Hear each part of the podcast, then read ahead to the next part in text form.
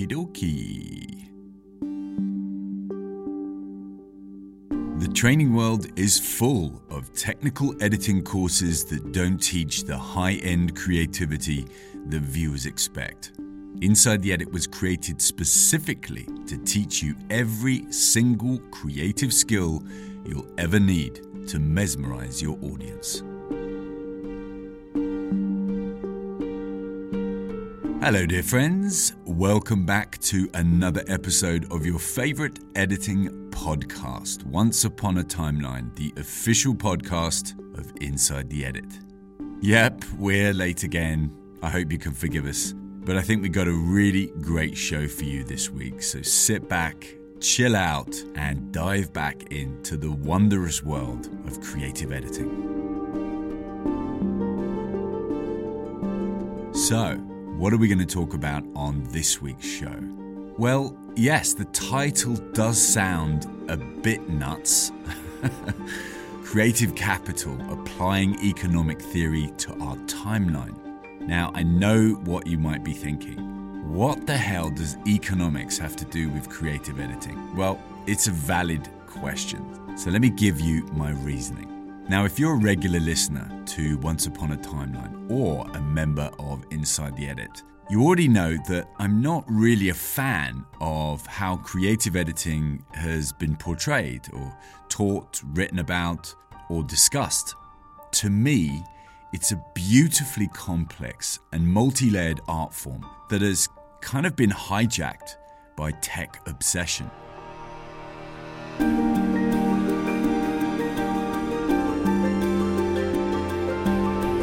You know, I'm constantly thinking about new ways to approach it, to discuss it, and above all, to teach it. And so coming from radically new and completely unique perspectives, and not the usual, this button does this or that N L E software now does that type training, which teaches you zero about what you actually need to be an editor, is what this podcast is all about. So, before we dive into this week's creative discussion, let me tell you about a few very cool things we've got going on at Inside the Edit. You can now book our brand new master's degree taster over at inside the edit dot com. This is a two-week glimpse into the only professional level creative editing degree in the world. It starts on April the fifth for a fortnight, and the best thing is, it's absolutely free.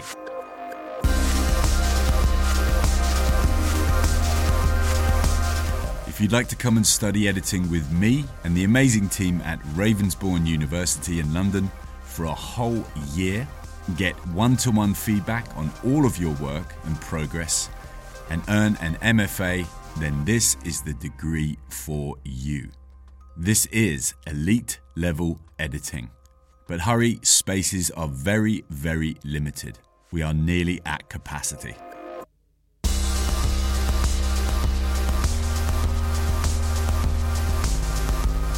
And we are just two weeks away from February's live webinar day. This month's Inside the Edit Bootcamp will be on Saturday, the twentieth of February.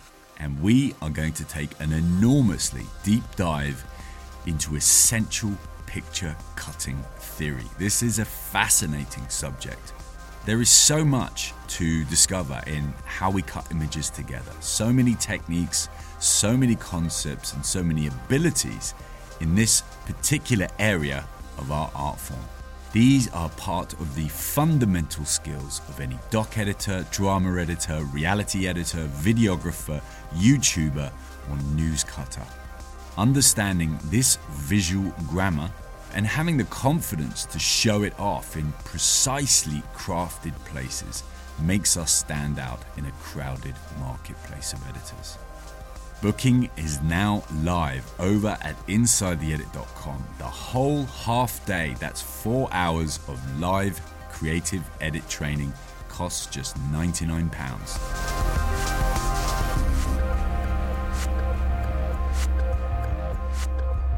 Okay, it's time for this week's creative discussion.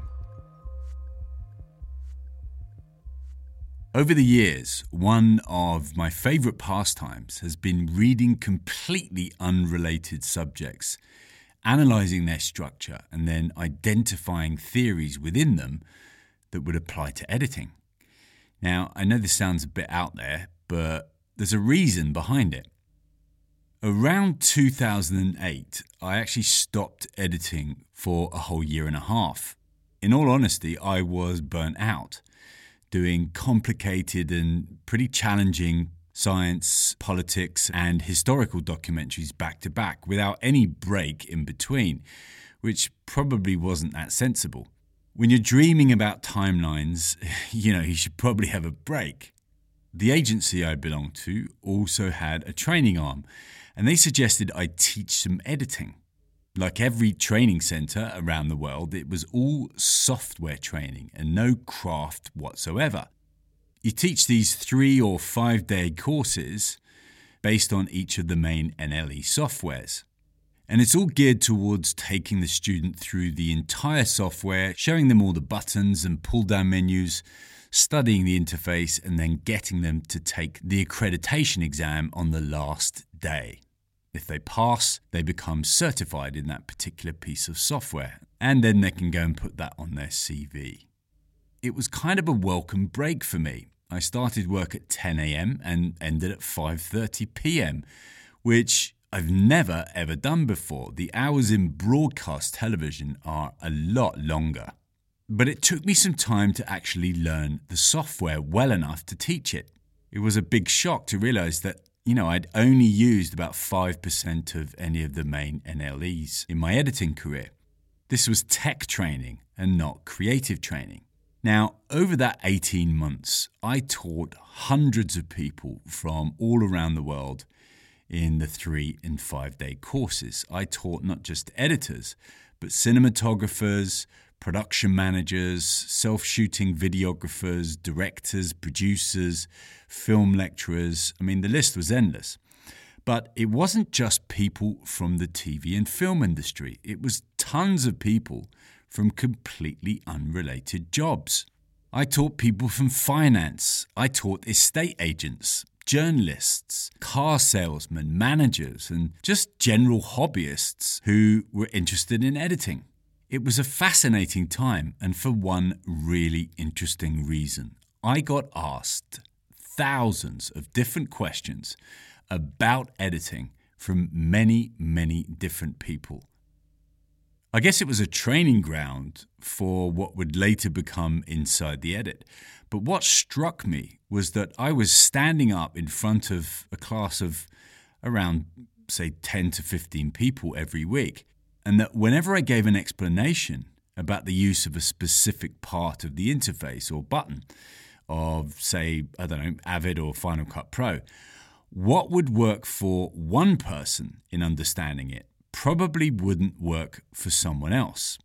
I had to create multiple examples, sometimes metaphorical or allegorical or story-based, about a circumstance when this particular part of editing would be useful in telling a story visually. I'd explain a button and what it did, and maybe four-fifths of the class got it, but the others wouldn't. And so one of the techniques I developed was to ask the student who didn't get it what job they were in, and then try and explain the editing principle or use of the interface through an example of their particular job. Now, it sounded weird, but it really did work. Coming at an editing principle from multiple directions until it finally clicked in the mind of the person I was teaching, and coming at it from logic or an example completely separate from filmmaking started to become a new game I would play with myself. I'd also start to weave in theories from completely unrelated fields based on whatever I was reading at the time. Politics, history, art, some science subject I was, you know, currently devouring at that particular time. It became fun, and it broke the monotony of regurgitating all of this tech training over and over again, week in, week out. And of course, one of the other things I loved about it was that none of the other trainers were doing something like this.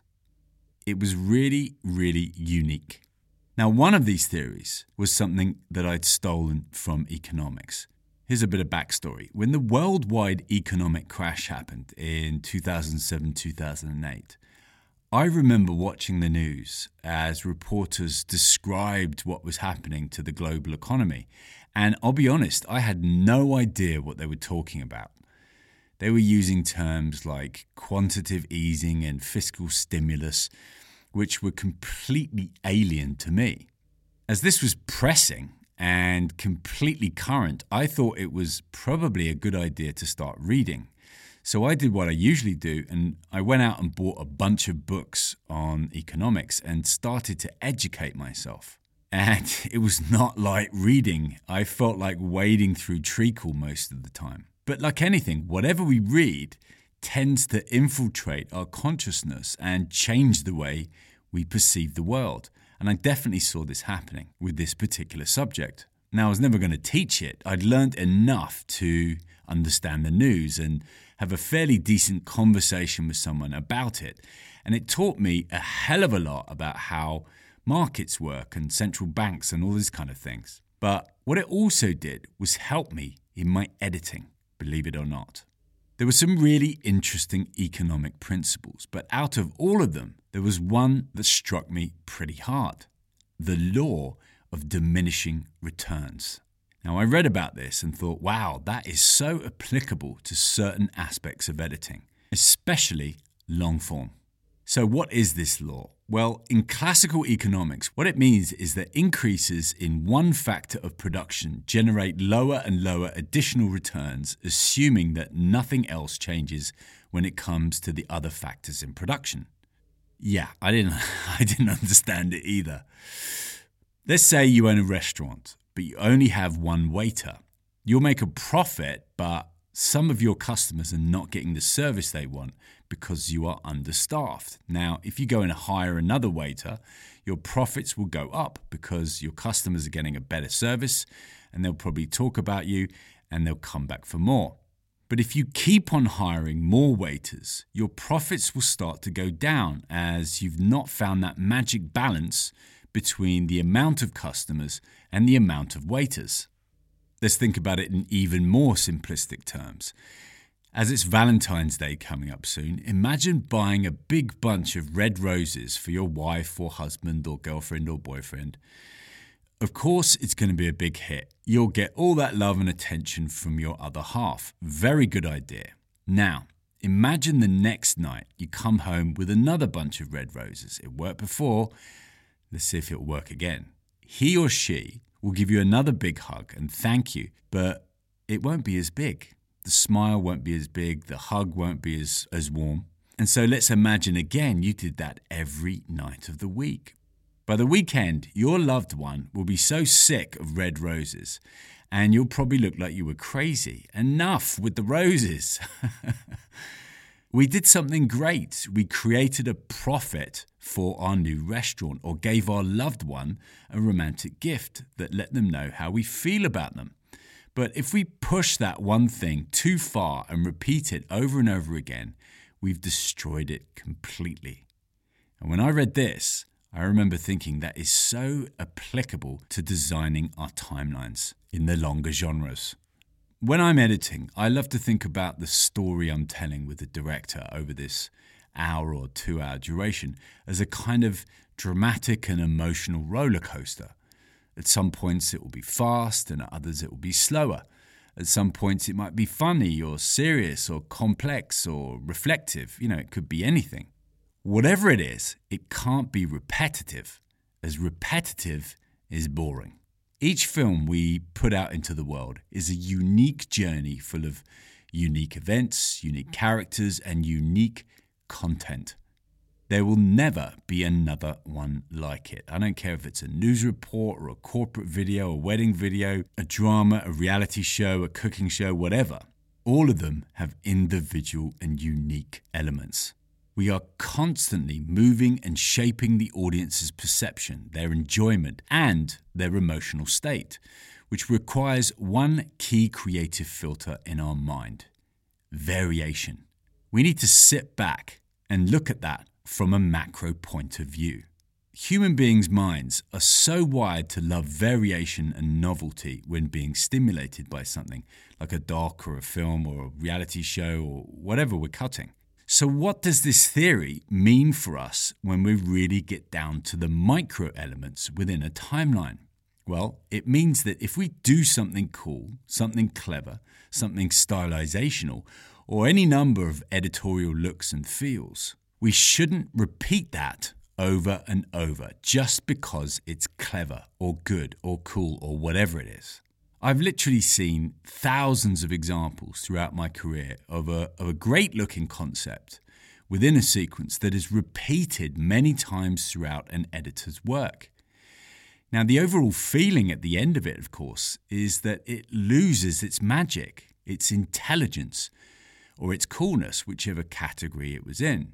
Too much of a good thing activates the law of diminishing returns, and the audience, and even more importantly, directors and producers, do not get excited by our work anymore. This is applicable in so many things in creative editing. For example, a specific cutting pattern in a montage, or a particular way a score is brought in or cut to, or even a facial expression or bit of body language that we allow onto our timeline from a character that we start or end the scene with. Of course, it could be any one of a million creative things. All of these separate stylizations require a bunch of decisions by us as to how we craft and build and design each and every single one, individually and, more importantly, across the whole film. Now, what's interesting to realize is that high-end editors are constantly looking to move the story and the stylizations forward. They don't want to play that same trick again. They look for the next trick. Talk to anyone at the top of the editing world, and that is constantly on their mind. If we repeat ourselves and don't move the story forward, if we fall in love with a specific creative idea we've built, and then go on and create an overabundance of it on our timeline, we don't look creatively mature in the eyes of our clients. And believe me, they notice. Familiarity really does breed contempt in many forms of creativity, as there's nothing more annoying for an audience than to be able to predict our next move or next stylizational look. Imagine a romantic comedy or a horror film that played the same tricks over and over again throughout the film. The former wouldn't be funny and the latter wouldn't be scary. Coolness or intelligence in cutting is about choosing when to use a specific technique to its maximum effect. But also it's about knowing when not to use it. It's extremely powerful to lightly pepper and evenly distribute these intelligent stylizations or cutting patterns or whatever it is we've built over our films, no matter what the length. You know, I love sitting down and identifying the unique flourishes within a timeline. It's one of the truly fun and enjoyable things to design, and it comes usually at the end. After all of the things we've done, we've built, we've created, like designing the sync structure and tempo, or the selection of the shots and the order in which they go, to how we create the space and the tempo between all our elements, or the specific emotional targeting of the musical score throughout. Despite all that hard work and hundreds of tiny choices, we can sit on top of it all and put the cherry on the cake with our flourishes.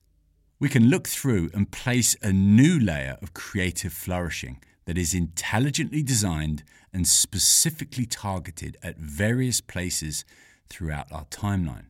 And most importantly, we can give each one a unique and individual look and feel.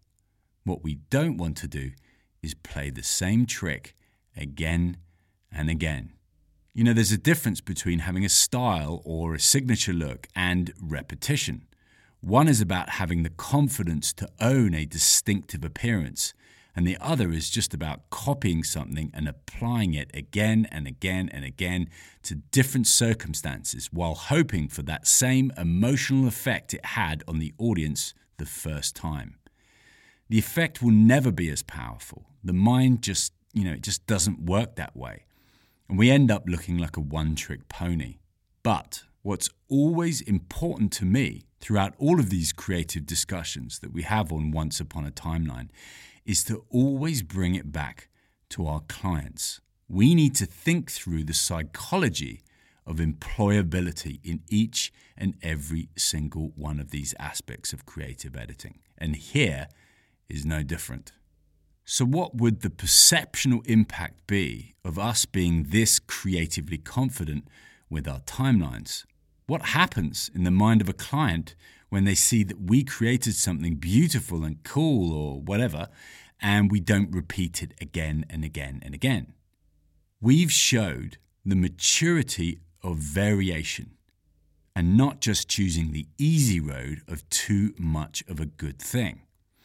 Well, quite simply, they think that editor is so confident in their creative abilities that they don't need to repeat something. I wonder what else they've got up their sleeve.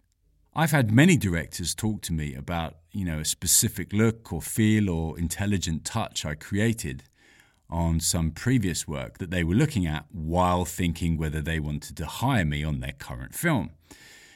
I've always smiled, said something like, yeah, that worked there for that specific reason, or words to that effect. I don't embellish my explanation. I don't go overboard about its coolness or whatever it was.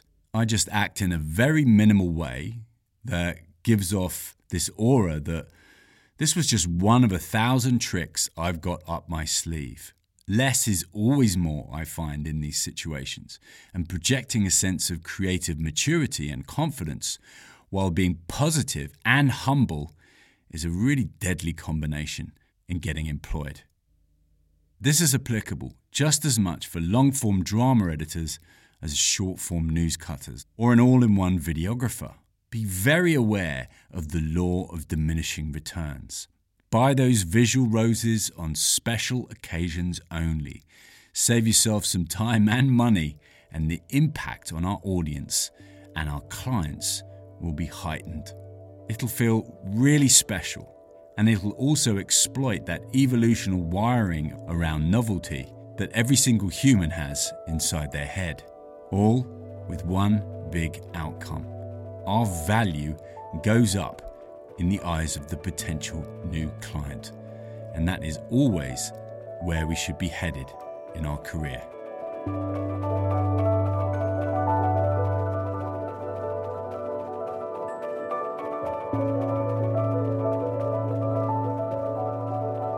I hope you enjoyed this week's creative discussion, dear friends. It's now time for this week's Ask Paddy. Diane in Jackson, Mississippi in the U S A sent me an email asking about when to add motion graphics. Great question, Diane. Thank you for sending that in. So, motion graphics and their place in any of our sequences or films. Interesting subject. Let's break down the issues at play. Now, firstly, I would definitely define what the genre or type of project is that we're working in. Is it a news report? Is it a corporate film? Is it a documentary? Is it some online branded content? This matters, as there's, you know, there's a certain visual language that each of these audiences are already accustomed to. And playing within those known rules is, you know, it's the intelligent thing to do. Ring-fencing anything from potential cutting styles to tonality to motion graphics or any kind of effects work we want to use narrows down our options and closes in on what is acceptable for that particular audience to watch. Certain genres and types of sequences uh, also lend themselves to certain types of motion graphics and visual effects as well. And I think this is also a really important consideration.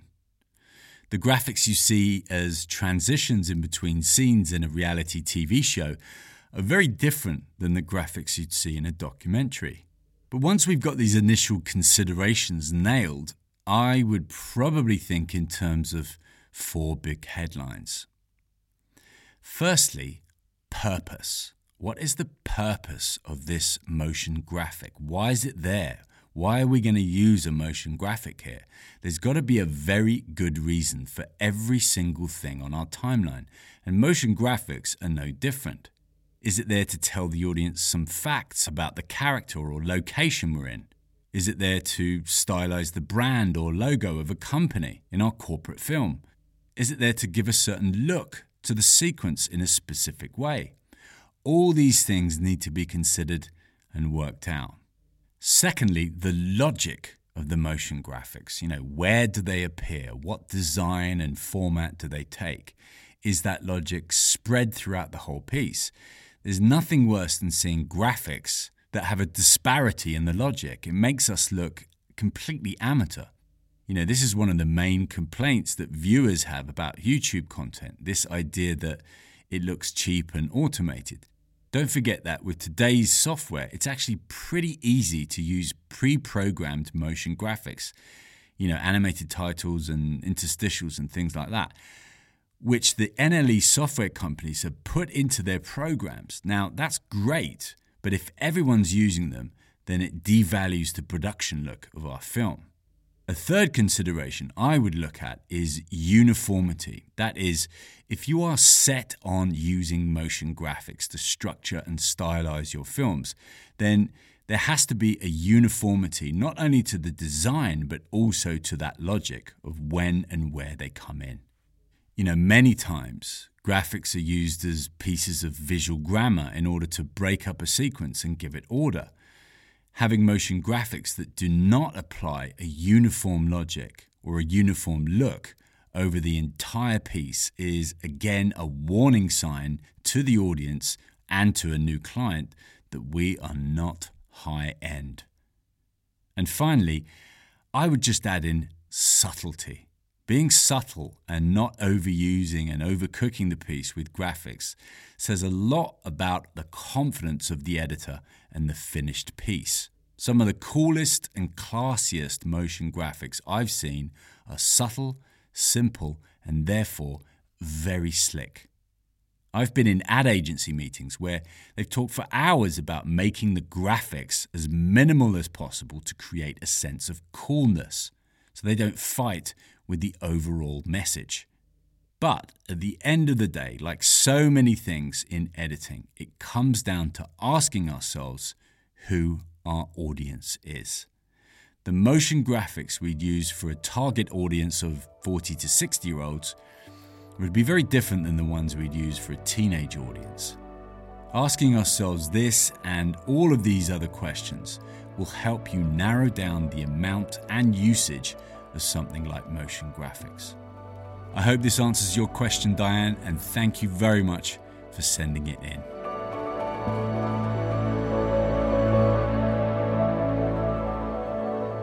If you'd like one of your creative questions answered on the show, just drop me an email to podcast at inside the edit dot com and I'll get your question on a future episode. I always love hearing from our community and your thoughts and feedback on the subjects we talk about in Once Upon a Timeline are always really interesting to read. And Luke from London sent me an email recently about the episode we did on transcripts. Hi Paddy, I just wanted to say how much I appreciated your podcast episode on interview transcripts. I shoot and edit for B B C Current Affairs output, and it just so happened that when you released that episode, I was in the middle of what you defined as stage two in the transcripts arc, hating them. Ah, oh, mate, we've all been there. Um, he goes on to say, I was so pleased to hear I wasn't alone, but also it helped me temper my hatred and move swiftly to stage three, achieving a balance. I feel, though, that the transcripts issue is important at the moment because of automated transcription software like Trint. Whilst very useful and time-saving, it means the interview hasn't necessarily been watched back at all. So I'm pushing back as constructively as I can. All the best, Luke. Brilliant, Luke. Thanks so much, my friend. I actually cut a few drama docs in the current affairs department of the B B C myself back in the day. But yeah, you're absolutely right, mate. It is a balancing act between the time we've got to edit, shooting ratio, and this massive concept around our ability to root out and identify emotional and interesting physical behavior that wouldn't be in the transcripts, but so often really does make a sequence. Thanks for the thoughts, Luke, and best of luck with your future projects.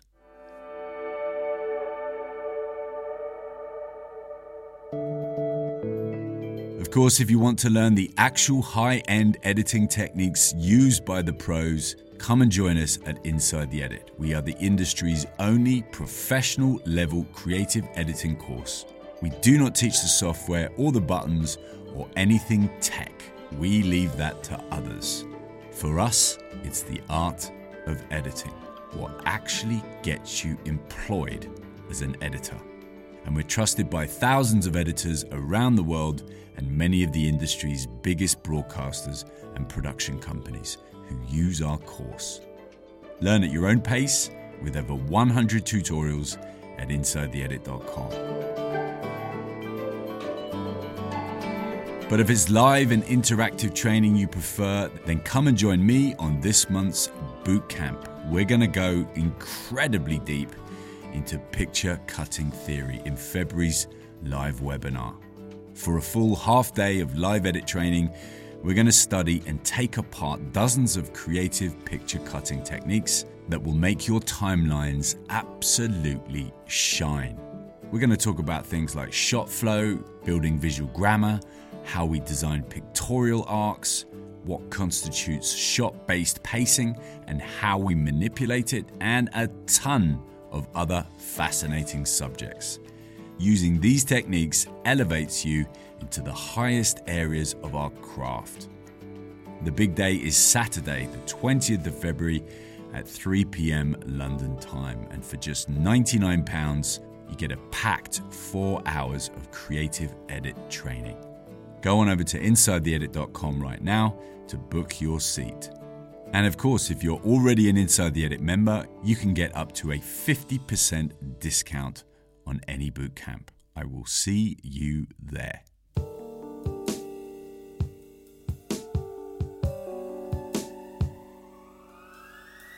And last but not least, if you'd like to come and try our two-week taster of our new master's degree, you can also book it on the site right now. Come and learn with me for a fortnight's glimpse into the world's only professional level editing degree. There is nothing else out there with this amount of creative depth in the film school world. Believe me, we've checked.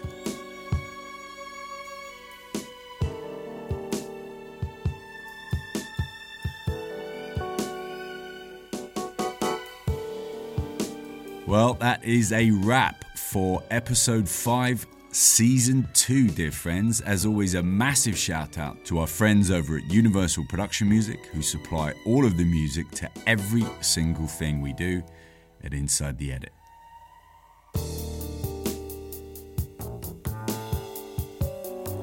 If you like any of these tracks and you think they'd be perfect for something you're cutting right now, as usual, we've listed them all with the links on this episode's page at podcast dot inside the edit dot com.